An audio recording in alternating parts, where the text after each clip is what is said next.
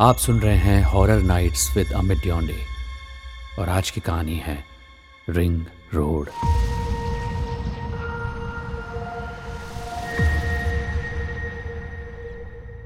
कहते हैं जहाँ भूत प्रेत का साया होता है, वहाँ से कभी कभी गुजरना भी आपकी जान के लिए घातक हो सकता है। अक्सर देखा गया है कि कब्रिस्तान या शमशान से ही भूत, प्रेत, आत्माएँ इंसानों में प्रवेश कर जाती हैं। पर क्या हो जब एक रिंग रोड से गुजरते हुए कोई काला साया आपके हँसते खेलते जीवन में तबाही ले आए। आज की कहानी ऐसे ही एक हादसे पर है। दो लड़कियों के बाद अशोक के घर पर एक लड़का पैदा हुआ। सभी बड़े खुश थे। माँ और बच्चे के घर आने से पहले ही जमकर मिठाई बांटी जा रही थी। सामान्य डिलीवरी हुई थी, इसलिए तीसरे दिन ही अशोक की पत्नी निधि को छुट्टी मिल गई थी। शहर से पंद्रह किलोमीटर के फासले पर ही अशोक का गाँव पड़ता था। अशोक का एक दोस्त अपनी कार ले आया था, जिसमें घर जाने की तैयारी होने लगी। तभी अशोक की बहन आरती वहाँ आ गई। उसने अशोक को समझाते हुए कहा, भैया, रात का समय, भाभी और बच्चे को भूल कर भी रिंग रोड से मत ले जाना, ओके? क्योंकि रात के वक्त वहाँ बुरी आत्माएँ घूमते रहती हैं, भैया। आरती की बात सुनकर अशोक ने झल्लाकर कहा, आरती उस रोड से गुजरने में इतनी भी क्या बुराई है? अच्छा खासा रास्ता तो है। उल्टा दूसरी रोड टूटी फूटी पड़ी है। मैं तो वहीं से जाऊँगा, ताकि आसानी से आराम से जा सकूँ। आरती परेशान होकर बोली, भैया, तुम तो जानते हो ना, रिंग रोड हॉन्टेड है। सभी कहते हैं कि नई नवेली दुल्हन और जच्चा बच्चा को कभी भी ऐसी जगह से नहीं गुजरना चाहिए। देखो, आरती, मैं नहीं डरता। किसी से नहीं डरता मैं, और ना ही इन बकवास बातों को मानता हूँ, ओके? अशोक भूत, प्रेत पिशाच और बुरी आत्माओं पर यकीन नहीं करता था। उसने जानबूझकर ड्राइवर को उसी रास्ते से चलने को बोला, जहाँ से आरती मना कर रही थी। लगभग 20 मिनट बाद कार उसी रिंग रोड पर आ पहुँची थी, जहाँ से गुजरने से आरती ने उन्हें मना किया था। रिंग रोड पर चारों तरफ़ भयानक सन्नाटा पसरा हुआ था। सर्दी का वक्त था। चारों ओर कोहरा छाया हुआ था।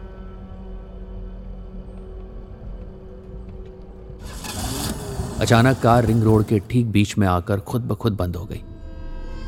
कार के बंद होने से ड्राइवर भी थोड़ा सा घबरा गया, क्योंकि खुद ड्राइवर ने भी अशोक को इस रोड पर जाने से मना किया था।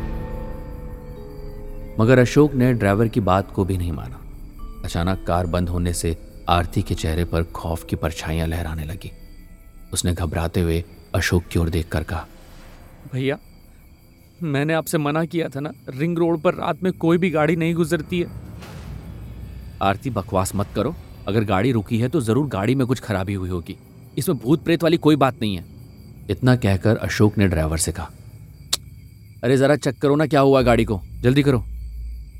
ड्राइवर ने अशोक के मुँह पर साफ़ मना कर दिया कि वो कार से बाहर नहीं निकलेगा। अशोक ड्राइवर से बहसबाजी करने लगा। कि तभी अचानक कार के ठीक सामने एक भयानक काला साया आकर रुक गया। उसे देखकर ड्राइवर और आरती की आँखें दहशत से फटी की फटी रह गई। अशोक उस साया को नहीं देख पा रहा था। वो उस वक्त गुस्से से ड्राइवर की ओर देख रहा था। मगर देखते ही देखते वो साया बड़ी फुर्ती से वहाँ से गायब हो गया।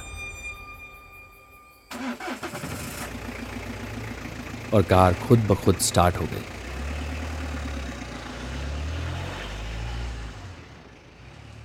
ड्राइवर ने बहुत ही फुर्ती दिखाकर कार को वहाँ से दौड़ा लिया। रात बारह बजे तक वो घर पहुँच गए थे। सभी कुछ घंटों पहले गहरी नींद सोए थे कि अचानक तीन बजे अशोक के घर के बाहर आंधी चलने लगी और एक काले रंग का बवंडर उठने लगा।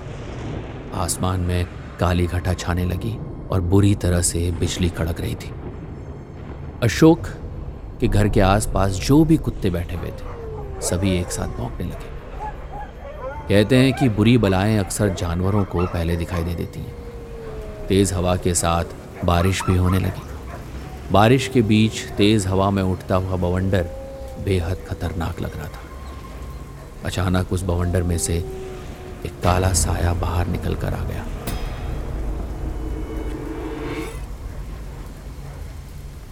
और सभी कुत्तों की आवाज़ें एक साथ बंद हो गई। ऐसा मालूम होता था मानो उन कुत्तों को किसी ने चुप रहने का आदेश दे दिया हो। सभी कुत्ते डर के दुबक गए और एक तरफ़ जाकर बैठ गए। कुछ ही देर में मौसम बिल्कुल ठीक हो गया। वो काला साया सीधे निधि के कमरे में प्रवेश कर जाता है। निधि अचानक बिस्तर से उठ गई। उसकी आँखों का रंग बिल्कुल लाल हो गया था। ऐसा लग रहा था मानो उसकी आँखों में खून उतर आया निधि सीधे अपनी सास के सिराने पर जा खड़ी हुई। निधि के अचानक आ जाने से उसकी सांस की आँख खुल गई और वो निधि को देखकर बुरी तरह से डरकर कांपने लगी। निधि के बाल बिखरे हुए थे। आँखें अंगार हो रही थी। उसकी सांस लड़खड़ाते हुए स्वर में बोली क्या हुआ बेटी? तु, तु, तुम ऐसे क्यों खड़ी हो? क्या चाहिए तुम्हें? निधि के मुँह से दो आवाज़ें निकलने लगी। हाँ चाहिए तेरी जान तेरा खून। उसने बेहद फुर्ती से अपनी सास का गला पकड़ लिया। उसकी सास का दम घुटने लगा और निधि ने अपने दांत उनकी गर्दन पर गाड़ दिए, जिससे उनकी दिल दहला देने वाली चीख गूंज गई। अपनी माँ की चीख सुनकर अशोक भाग कर वहाँ गए, लेकिन सामने का खौफनाक मंजर देखकर उसकी आँखें दहशत से फटी की फटी रह गई। उसने देखा कि उसकी माँ की लाश ज़मीन पर पड़ी हुई थी और उसकी पत्नी बेहोश थी। उसे जब सब कुछ समझ आ गया तो वो डर से सहम गया। अशोक सोचने लगा कि क्या ये मुमकिन है? क्या सच में आरती का डर सही साबित हुआ? क्या निधि पर कोई बुरा साया लग गया? अचानक निधि की आँख खुल गई। अशोक बदहवासी की हालत में चीखता हुआ बोला, तुमने ये क्या कर दिया निधि?